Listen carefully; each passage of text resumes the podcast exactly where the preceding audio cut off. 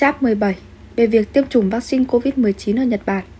Ngày 26 tháng 1 năm 2021, vaccine phòng chống việc nhiễm COVID-19, còn gọi là bệnh do virus corona chủng mới, đã bắt đầu được sử dụng ở các quốc gia và khu vực trên toàn thế giới. Một số công ty dược phẩm trên thế giới được cho là sẽ cung cấp một số lượng lớn vaccine cho Nhật Bản.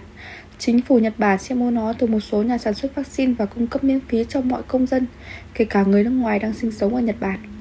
Dự định một người sẽ được sử dụng vaccine đến 2 lần, vượt quá dân số của Nhật Bản đang là 157 triệu người.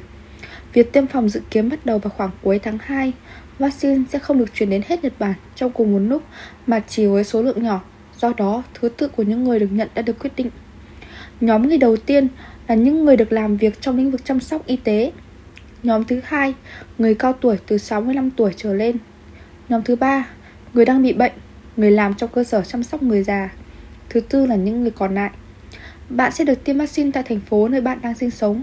Trước đó, bạn sẽ nhận được phiếu tiêm chủng qua bưu điện từ Ủy ban hành chính nơi bạn đang cư trú. Nếu bạn có một lý do đặc biệt, bạn cũng có thể nhận nó từ một ủy ban của một thành phố khác. Một số vaccine phòng bệnh COVID-19, còn gọi là bệnh do virus corona chủng mới, được sản xuất theo phương pháp mới.